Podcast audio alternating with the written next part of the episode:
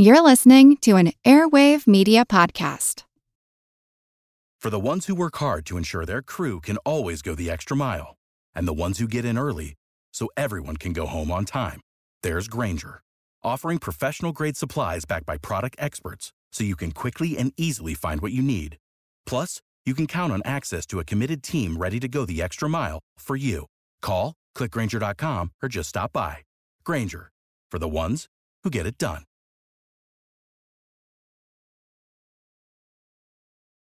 The 1860 election could have been Sam Houston versus Lincoln.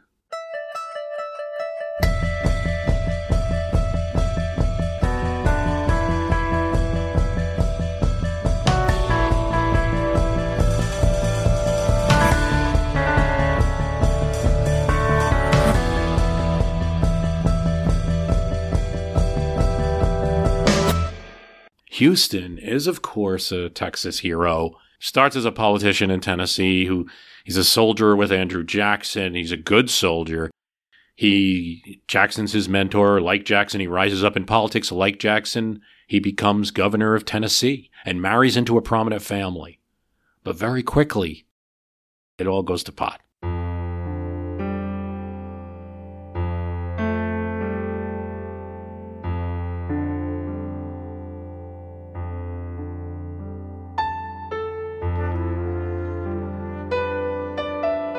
He ends up quitting the governorship and leaving. As to what happened, a reporter says a thousand tales are afloat, but maybe he's rejected by his new wife to be, who thought him to be too country for the family.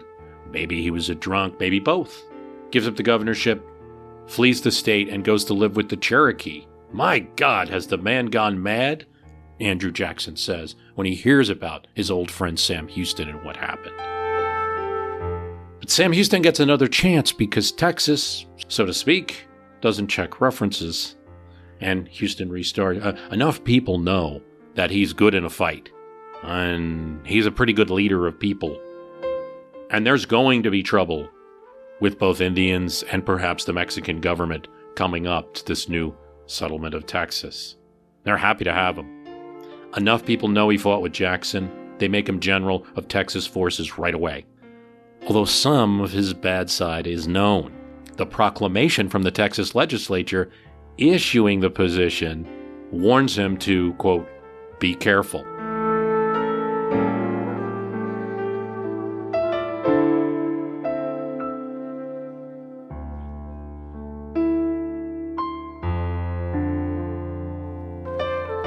he'll prove himself as tensions build between the Mexican government and Texas rebels. And it's Houston who leads the army that's going to face Santa Anna and his massive Mexican army. He smartly retreats until Santa Anna's force is reduced and the ground is better and the situation is better at San Jacinto. He wins and captures Santa Anna, wins independence for Texas, and he's revered as a hero. He serves two terms as president of the new Republic of Texas. When Texas joins the Union in 1845, he becomes a U.S. Senator from the state. As a senator, you know, Houston's known a lot for what he did for Texas and that story. Less talked about as his political career afterwards, but he is. He does have a significant career and he's kind of right in the middle of politics. I mean, he's a supporter of Henry Clay's Compromise of 1850 that's going to allow California in as a free state, which is angering the South. It's also the Slave Fugitive Act, which is going to anger the North. It's a series of compromises that Henry Clay, or, uh, you know, Houston's right there with Clay on that. Two years later, when Stephen Douglas introduces the Kansas Nebraska bill, which breaks the Missouri Compromise and allows territories to engage in what are going to be bloody fights over whether they're free or slave, he votes against it. What fields of blood, what scenes of horror, he predicts, as he votes no and speaks out against the legislation. He's considered for president by the Democrats in 1852, but after he speaks out against Kansas Nebraska, he won't be considered for the Democratic Party anymore.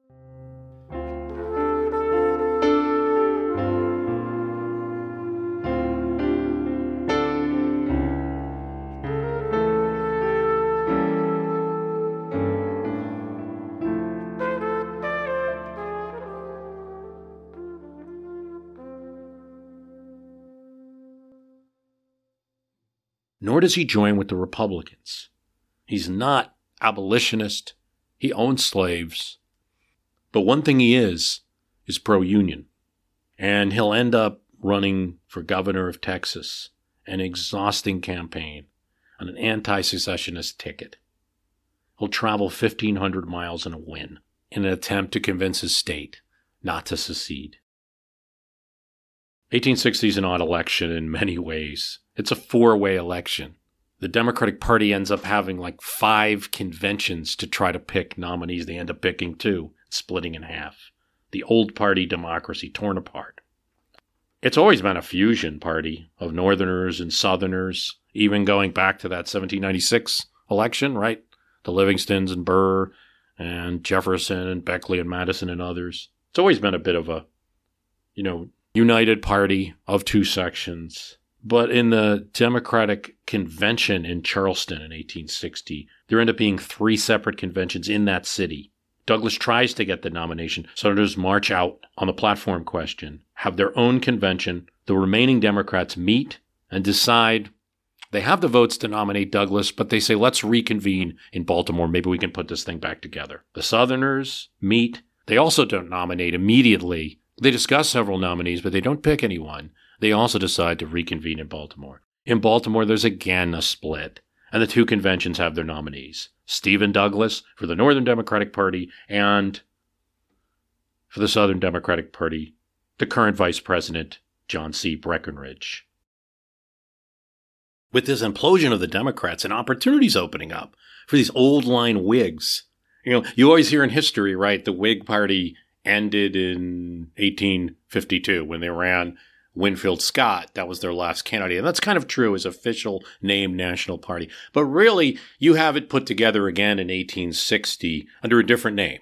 This time, the National Constitutional Union Party. John Crittenden, senator from Kentucky. He's 70 years old right now. He's respected. He's a compromiser, kind of in the Henry Clay school. But he makes it clear in his old age he is not going to be a candidate for president. He just wants to put this party forward. Maybe they can win. They would be the one party that can compete everywhere in the country. There's nowhere the Constitutional Union Party will not be welcome. They can win. If they don't win, maybe they can kick the election to the House and try to get some kind of compromise victory there between the fire eaters in the South, the abolitionists in the North. Maybe the constitutional unionists can save the nation.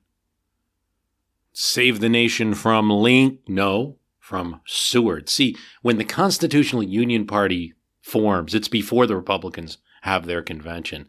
I don't believe there's any thought that it's going to be Abraham Lincoln, a more like compromising, a more moderate Westerner. And I don't know if things would be different or not, but what what you have to figure is what's on their mind is it's going to be the more forceful Easterner anti-slavery candidate in William Seward. So they also meet in Baltimore. It's kind of a good city for a meeting point, but come down from the north, you can come up from the south to Baltimore. Horace Greeley, the newspaper editor from New York and committed to the Republicans, calls this convention a great gathering of fossil know-nothings and Southern Americans. They have no party infrastructure. They have no candidate. But there are many people under consideration. There's Winfield Scott, the Army general who ran in 1852. There's Edward Bates, a Whig from Missouri who would also be considered by the Republicans at their convention. There's John Bell of Tennessee, a senator, former Speaker of the House in the 1830s, Democrat turned Whig, quick term as Secretary of War, guy that grew to dislike Andrew Jackson, a slave owner but opposed to the expansion of slavery. Then there's Sam Houston of Texas, who had gone to Baltimore and had his supporters at the convention and in the city. His anti Kansas Nebraska vote, his military exploits earned him a broad following. We could run a national hero. 23 of the 33 states in the Union at the time sent delegations to the National Constitutional Union Party. And after a parade, John Crittenden the elder of the party leads people through the streets to the Presbyterian Church, and under a huge banner of George Washington, the party will meet. Crittenden begins and then hands off the chair duties. He's a little old to Washington Hunt, a Whig of New York who had been governor. Hunt says, We see no South, we see no North. the platform committee agreed on? No platform at all. Merely these words the Constitution as it is, was, and will be. A reporter noted that nothing was said in the speeches.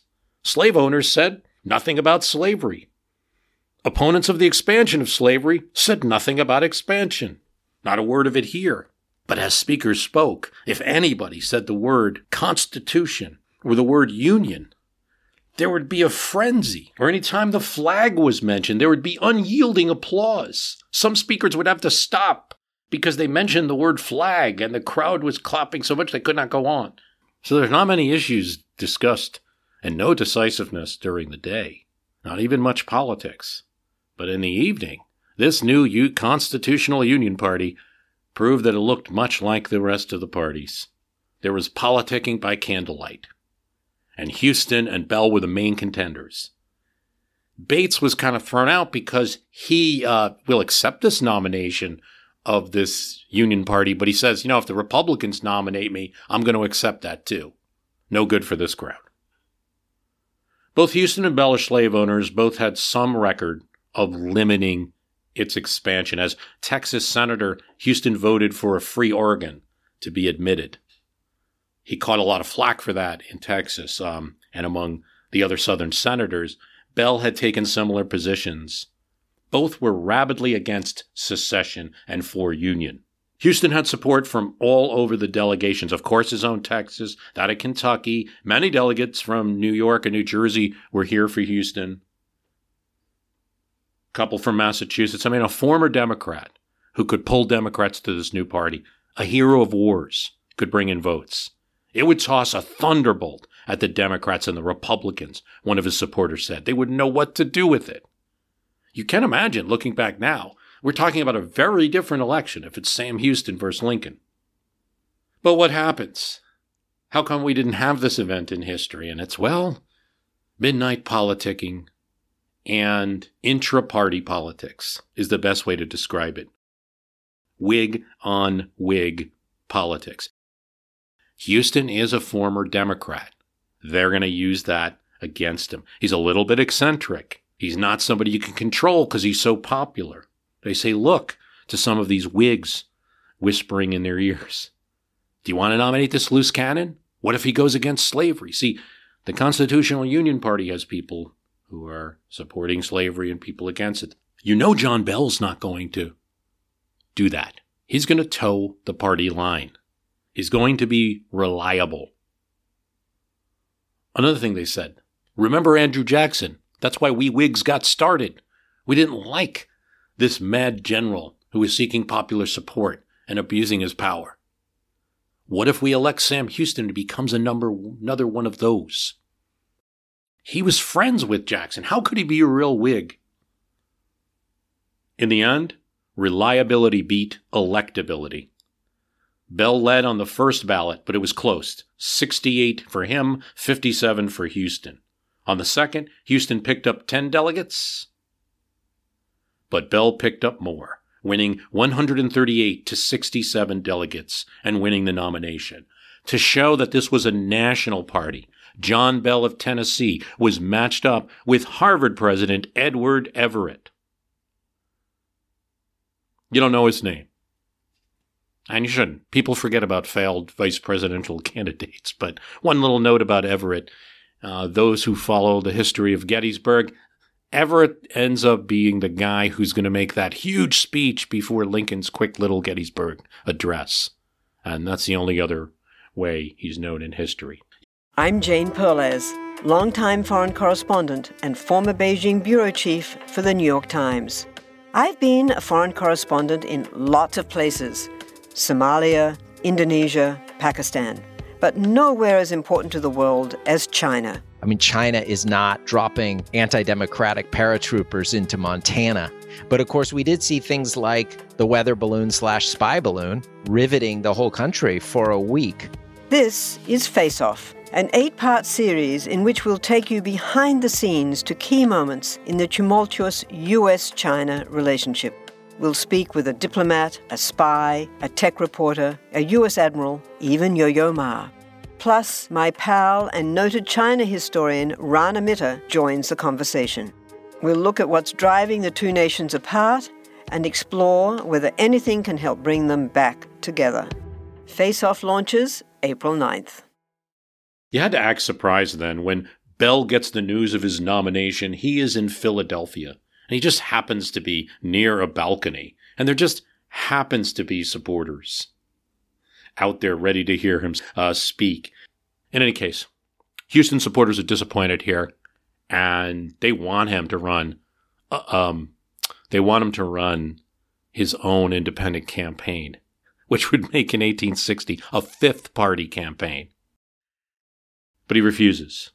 And uh, he ends up not endorsing Bell. He doesn't endorse any national candidate. You know, he he he runs on that pro-union ticket in Texas. Eventually, he is no longer able to serve in the governor's office because the legislature votes to secede, form an independence, uh, independent Texas again. In an April 1861 speech, he told Texas Confederates, You may win Southern independence if God wills it, after the sacrifice of hundreds of thousands of lives, but I doubt it. One of his sons will fight the Texas Confederate Army. Houston will die in 1863. Hey, let's get into some obscure electioneering tactics of the 1860 election. The four way split allowed Lincoln to win in, in 1860, especially the two way split between the two sides of the Democratic Party. That's what gave Republicans the confidence that if they could just win the states they had won in the first election they competed with in 1856, maybe pick up a few others, they're going to win this election. Democrats are divided. And that's the way often in our textbooks the election plays out that Lincoln won because the other parties were divided. But it's actually something that's true and not true when you look at the details. It's important to consider the Constitutional Union Party and its role in that 1860 election as sometimes being the most viable competition to Lincoln and the only one that could also compete in the South in some places. John Bell will end up winning three states Kentucky, Tennessee, and Virginia. But he comes closer uh, in Maryland, in Missouri and Louisiana, North Carolina. Georgia's real close. Imagine Houston leading that ticket. Certainly going to bring Texas in, probably. But alt history, right? John Bell really thought he could win an election if he was nominated because he thought the Republicans were going to pick Seward. And he figures there's Democrats who don't like Douglas. He has some enemies, and there's Republicans who don't like Seward. Or if they like Seward, the person, they don't like his political boss, Thurlow Weed, the editor, the politician, the boss of Republicans in 1850s New York. And when Lincoln is picked, he knows it's going to be tougher, particularly for one reason. One of the secret weapons that Bell was hoping for is a fusion ticket of Whigs and anti Thurlow Weed, anti Seward Republicans and any anti Douglas Democrats in New York to run against Seward and win the state's 35 votes. You start talking about 35 votes in the in um, and that big prize of New York, and you're adding a few southern states that he's going to be able to grab. You're talking about a viable election strategy here. So John Bell was not just a constitutional union joke, as sometimes you you know he only won three states. That's the way it looks. When you examine everything, you know there was a chance but it was predicated on fusion ticketing. And it's worth a discussion. The other thing to the other way to look at a possible John Bell New York strategy is to look at it in a national strategy and to think about a concept that's still around today, which is electability and viability. The people tend not to want to vote for a candidate that doesn't have a chance of winning. And that you know, you see this with third party candidates. Famous example was the 1980 election where John Anderson's running along with Reagan and Carter. And at one point, 25% of people say they'll vote for Anderson, but that shrinks to just about 6% on election day. And in polls, people say they don't want to waste their vote. You know, if they thought Anderson had a chance of winning, they'd vote for him. Well, you see the same thing present, at least in the strategy of candidates in the 19th century, because John Bell also thinks with a fusion ticket in New York and his ability to play in the border states, like the states he's going to win, Virginia, does very well in North Carolina, very well in uh, Maryland, very competitive there. So, you know, Louisiana is another state that uh, Bell can play in. So he can pick off some of these states that we think of now as Confederate states that just kind of bolted after um, after the Democrats split. That's that's not really the case. There's a real chance there. But one of the things that's going to help you in doing that, if you can tell Southerners, "Hey, I can win New York. I'm viable," that might have helped Bell actually compete with Republicans, with Lincoln. And this is the strategy that they were trying to do. But if Bell's going to win, he has to take votes from the so called Southern darling candidate, the um, John Breckinridge, who is the current vice president. He's from Kentucky. Democrats think about possibly running Jefferson Davis for this spot, but decide that Breckinridge is vice president, so let's run him for president. For Bell to win, he has to go after some of Breckinridge's support. He can't just attack Lincoln, can't just attack Douglas. In a four way race, he's also got to go after Breckinridge and try to get some of those Southern votes to go to his constitutional Union party. So Bell goes after Breckinridge, and this is a really odd situation because Bell is a slave owner and a big one in Tennessee, but he's against its expansion into the territories. Breckinridge is for slavery everywhere, for constitutional protections for slavery, and he's in league with the fire eaters. Bell points out to Southerners Breckinridge has no slaves. He could be secretly against slavery.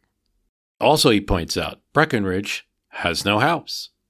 See, Breckinridge has been in Washington, D.C. as a politician, doesn't own a home in Kentucky. When he becomes the presidential nominee, well, you can't go out and campaign, so he has to stay home. Well, he doesn't have one. So he ends up taking up in a hotel in Lexington, Kentucky, and sort of that's where he's based out of for this election period. So Bell uses this as an issue, charging that this is shocking. He's at a hotel that uses labor from African Americans at the time who are not slaves, from free blacks, essentially. Breckinridge, the fire eater candidate, also, it's rumored, supported freedom for slaves in Kentucky in 1849. He supported Whigs in the past in his state. All of this stuff is brought up. Breckinridge is not used to campaigns. He doesn't know that you're not supposed to take the bait. You're not supposed to. Or what you might do as a candidate is say, these are outrageous charges. How could, you know, this says more about the people saying them. But he doesn't do anything like that. Instead, he says uh, he does defend himself. I'm not a disunionist and I won't discuss my private affairs. Well, that just leads people asking more questions. But the constitutional unionists do have one problem, and that's that Alabama constitutional unionists have their own meeting separate from the Baltimore Convention. And if you remember that Baltimore Convention, they decided on no platform at all. Well, in Alabama, they have a meeting pledged to support Bell and Everett, but they advocate an absolute protection of slavery guaranteed in the Constitution anywhere, which means slavery can be expanded into the territories. Slavery goes wherever America goes. This is the Alabama Constitutional Unionists, but that's not Bell's position, and that's not the position ostensibly of the National Party, though by taking no position, they created a vacuum. Bell's position, when he states it, is that slavery is a non issue. There's no change or law needed. We already have the laws. All the protections you need are already in the Constitution. Why should the North and South fight about the West? Bell says but he's willing to accept the support of the Alabama group. They'd love to take that southern state away from Breckinridge and make his party viable. But the fact that the Alabama Unionists came out with this position, that's going to end up hurt, hurting Bell north of the border states. You also have in this race Stephen Douglas, who's the Northern Democrat who breaks with Buchanan and Southern Democrats over the situation in Kansas and the Lecompton Constitution when he hears that Lincoln is chosen by the Republicans instead of Seward, he knows it's going to be tough. He has faced him in debates in Illinois, and he says he will put up a real devil of a fight. The other one, who's really surprised by his party nominating Lincoln, is William Seward. He expects the nomination. He has a crowd at his house in New York, and cannons are ready to sound. And there's delays of the news coming from the Chicago convention that is to nominate him. He's the front running major candidate. There's more delays. Telegram tells him to sit tight. He's got the governor of New York working his case in Chicago.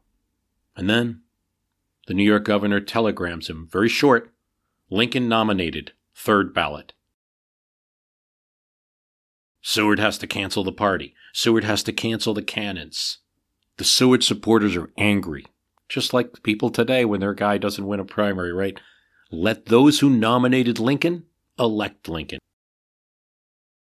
But if you examine the election results, the Republicans, there's evidence that the Republicans were very right to choose a Westerner.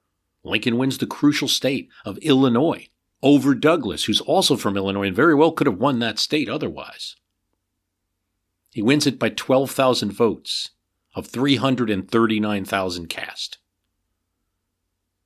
Could Seward have? He also wins other Western states.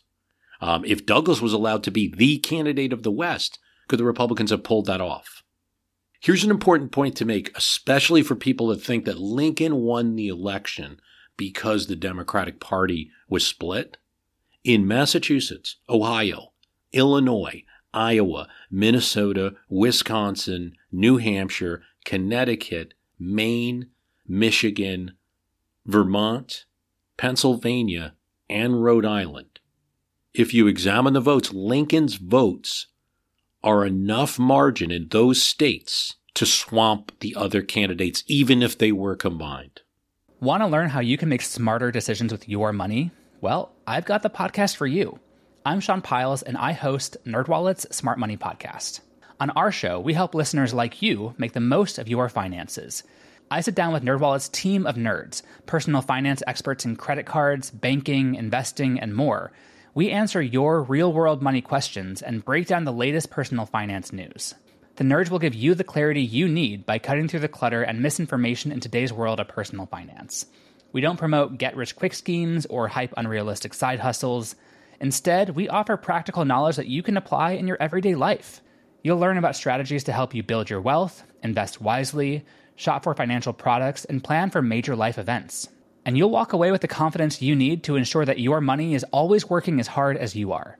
So turn to the nerds to answer your real world money questions and get insights that can help you make the smartest financial decisions for your life. Listen to NerdWallet's Smart Money Podcast wherever you get your podcasts. The Lincoln vote is more than the Douglas vote, which is his largest competitor in most of the northern states, even when the others are added. That's 129 electoral votes for Lincoln, no split needed. He needs 152 electoral votes, though. And, you know, Lincoln eh, will win California, he'll win Oregon, he'll get some votes in New Jersey. And those states, indeed, are states that he might not have won otherwise if there was not a split within the Democratic Party. It's better to say Republicans won because they win a good campaign, picked a good candidate, were smart about the regionality of their ticket, and they unified their party. Eastern Republicans are represented with Hannibal Hamlin as the vice presidential candidate, Lincoln's for the West. Lincoln will end up vanquishing the main rival, Stephen Douglas, and his electoral college possibilities by taking Western states away. Douglas will only win Missouri in the election, and Bell is actually close there. Douglas only wins Missouri by 400 votes. He is really a force in 1860, Douglas, but the the end electoral college votes make him look like nothing at all. We left uh, Lincoln in, in our calculations here with 140 votes. That's 12 short of majority, and so we turn to New York. He has to win New York. New York is a unique situation where August Belmont, the wealthy banker and Democratic financier, where does Belmont come out of? He's the American representative of the Rothschild banking interests. And after the panics of 1830, he builds a fortune. He's a Democrat, mostly because Democrats were winning most of the time in the 1830s, 40s, and 50s. He's with the party that's in power nationally while he's building a banking empire. And he doesn't abandon his party. He backed Pierce, he backed Buchanan with donations, and in 1860, he gets behind Douglas. Belmont. And yes, his name, he is the person whose name eventually is going to be on the famous uh, racing track in New York.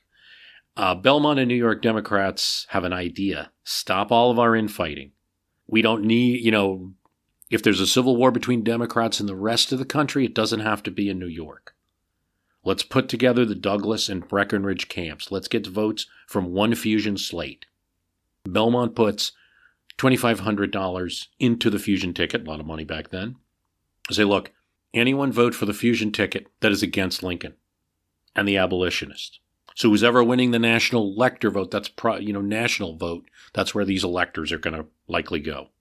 They also do this in Rhode Island. They also do this in Massachusetts. So again, when you hear that comment about, hey, could Lincoln have won if the Democrats weren't split that year? It's actually attempted in New York, Rhode Island, and Massachusetts, exactly what people are saying, to not have the Democrats split that year. There's talk of doing this in Georgia on the other side of splitting, of uh, joining together Douglas, Breckinridge, and Bell, but it doesn't happen. Now, this is what Belmont, the financier, is doing. When Douglas hears about it, he's not happy and wants nothing to do with it. He doesn't want to get votes from fire eaters, nor does he want to get votes from disunionists. Lincoln and the Republicans are aware of it. The Republican boss of New York State, Thurlow Weed, had been with Seward. Um, at this point, is on the Lincoln bandwagon. There's no other choice.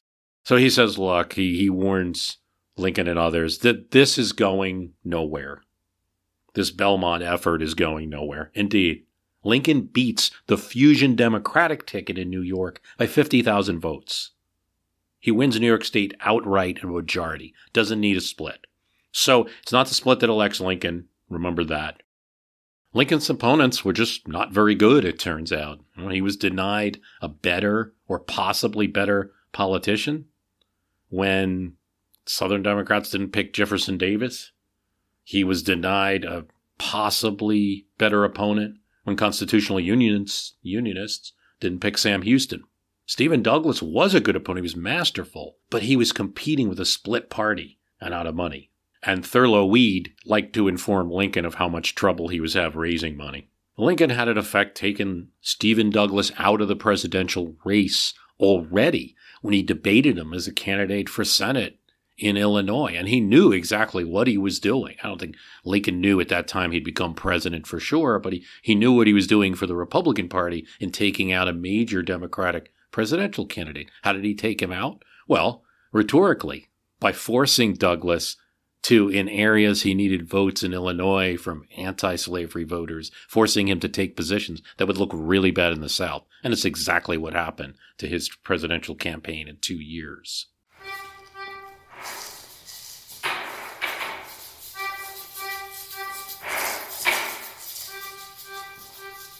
Lincoln had another thing going for him a movement, youth inspired people marching in the streets.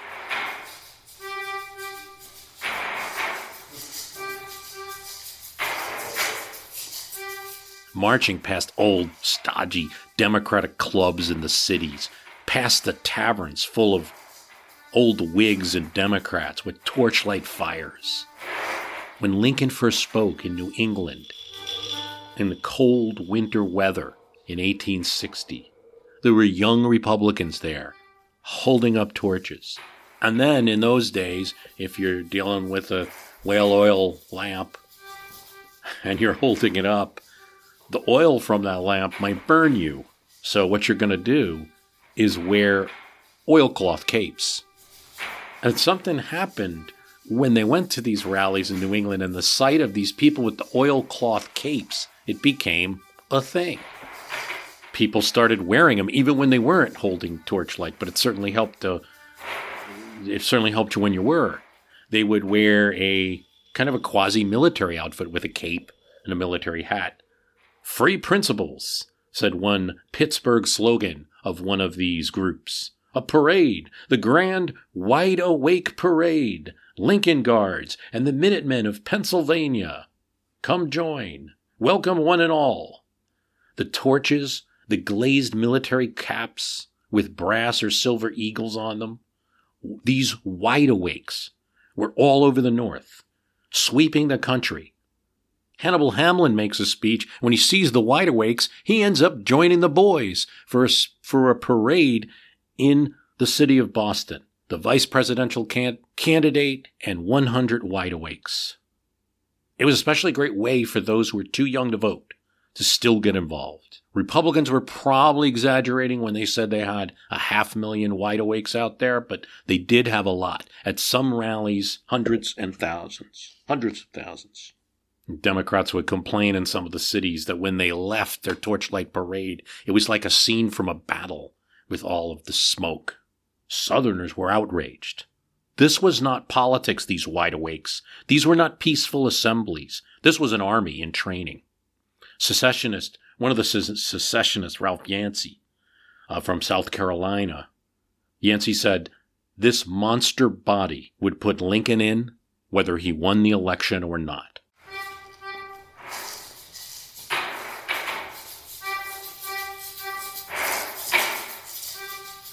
A Texas senator warned that wide awake groups were mobilizing, militarizing, intending to sweep the country. Of course, wide awakes didn't reach as far as Texas, but some historians do see in them the first networks, the first organizations that proved that an army for the Union could be formed. There were 48 wide awake clubs in Chicago alone. Cleveland had them. Philadelphia, New York, Boston had huge wide awake parades, sometimes with tens or hundreds of thousands of people.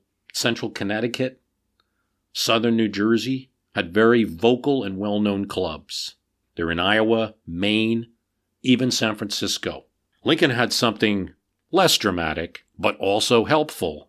His surprised and disappointed rival we spoke about earlier, William Seward, decided to suck it up and go to bat for Lincoln something that would earn him the number two spot in 19th century administrations, not the vice presidency, but the Secretary of State.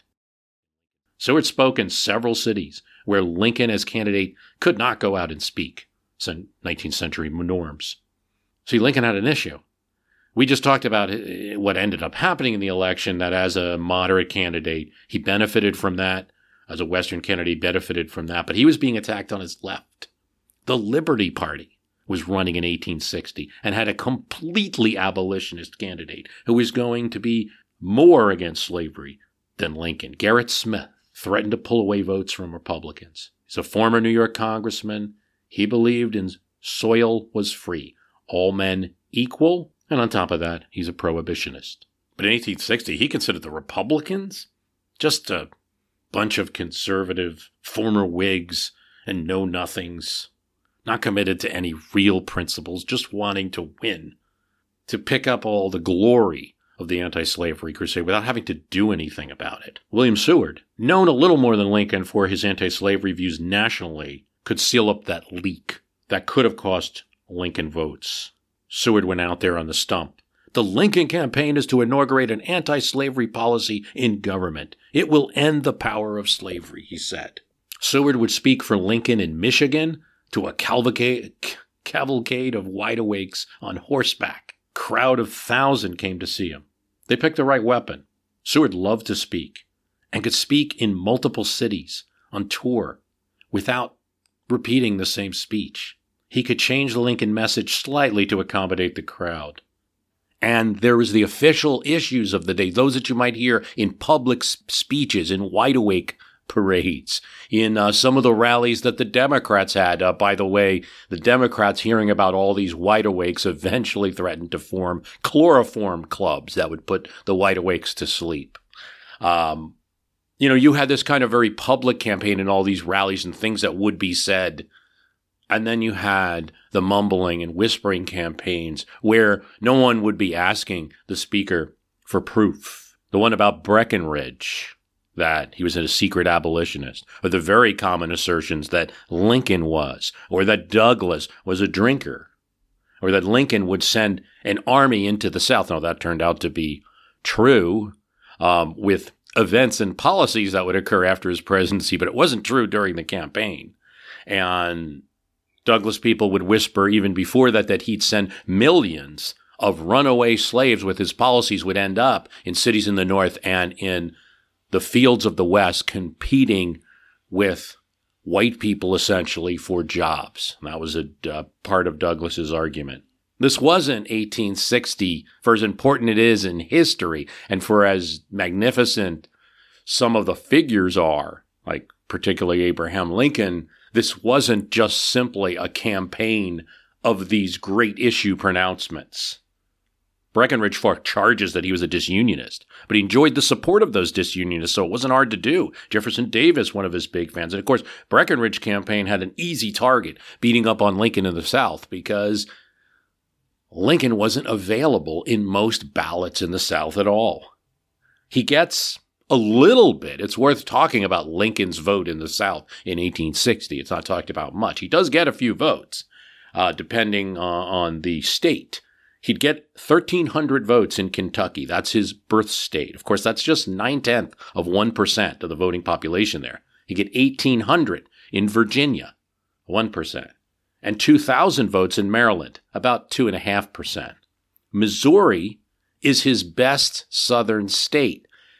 And, you know, Missouri is kind of a border, and he'd get about 10%, 17,000 votes. Most of it, though, in the city of St. Louis in most southern states, there were no Lincoln ballots.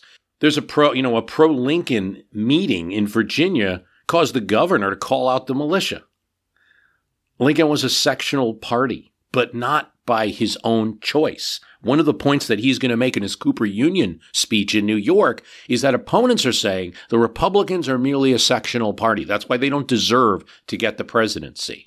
And there's a tiny sliver of that in some of the neo Confederate arguments you see on the internet, when rarely you do, that um, it is legitimate to say that the people of South were oppressed because they were about about to be in power was a a party that was only from the North, that only won votes in the North, but that belies the fact that there was not available ballots. You know, it wasn't legal. It wasn't um, safe, let's say, to cast a ballot, or there were no paper ballots available for the Republican ticket in the South. And in fact, it could be considered an emergency, something that was considered like the overthrow of the state government if you were doing that. Not in Kentucky, uh, not in all parts of Virginia, and not in Missouri, obviously, but certainly in a lot of the rest of the South.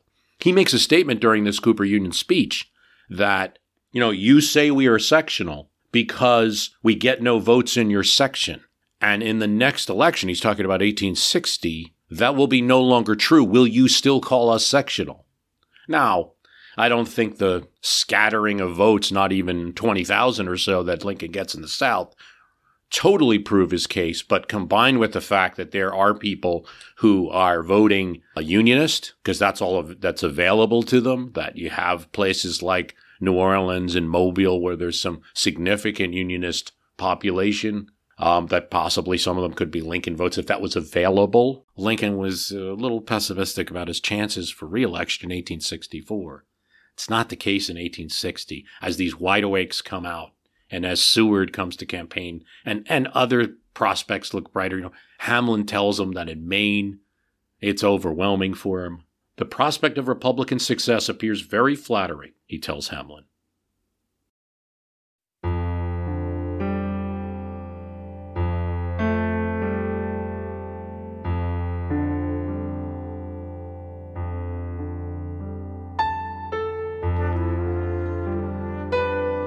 I want to thank you for listening. The website is www.myhistorycanbeatupyourpolitics.com.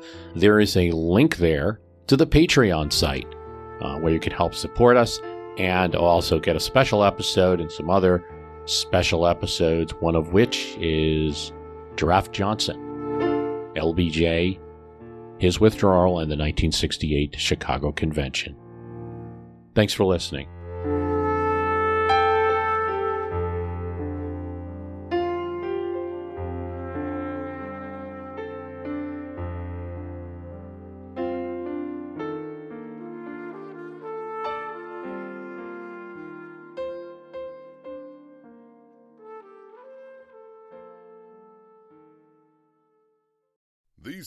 Work is in trouble. We've outsourced most of our manufacturing to other countries, and with that, we sent away good jobs and our capability to make things. American Giant is a clothing company that's pushing back against this tide. They make all kinds of high quality clothing and activewear, like sweatshirts, jeans, dresses, jackets, and so much more, right here in the USA. So when you buy American Giant, you create jobs in towns and cities across the country. And jobs bring pride, purpose. They stitch people together. If all that sounds good to you, visit American-Giant.com and get 20% off your first order when you use code STAPLE20 at checkout. That's 20% off your first order at American-Giant.com with promo code STAPLE20.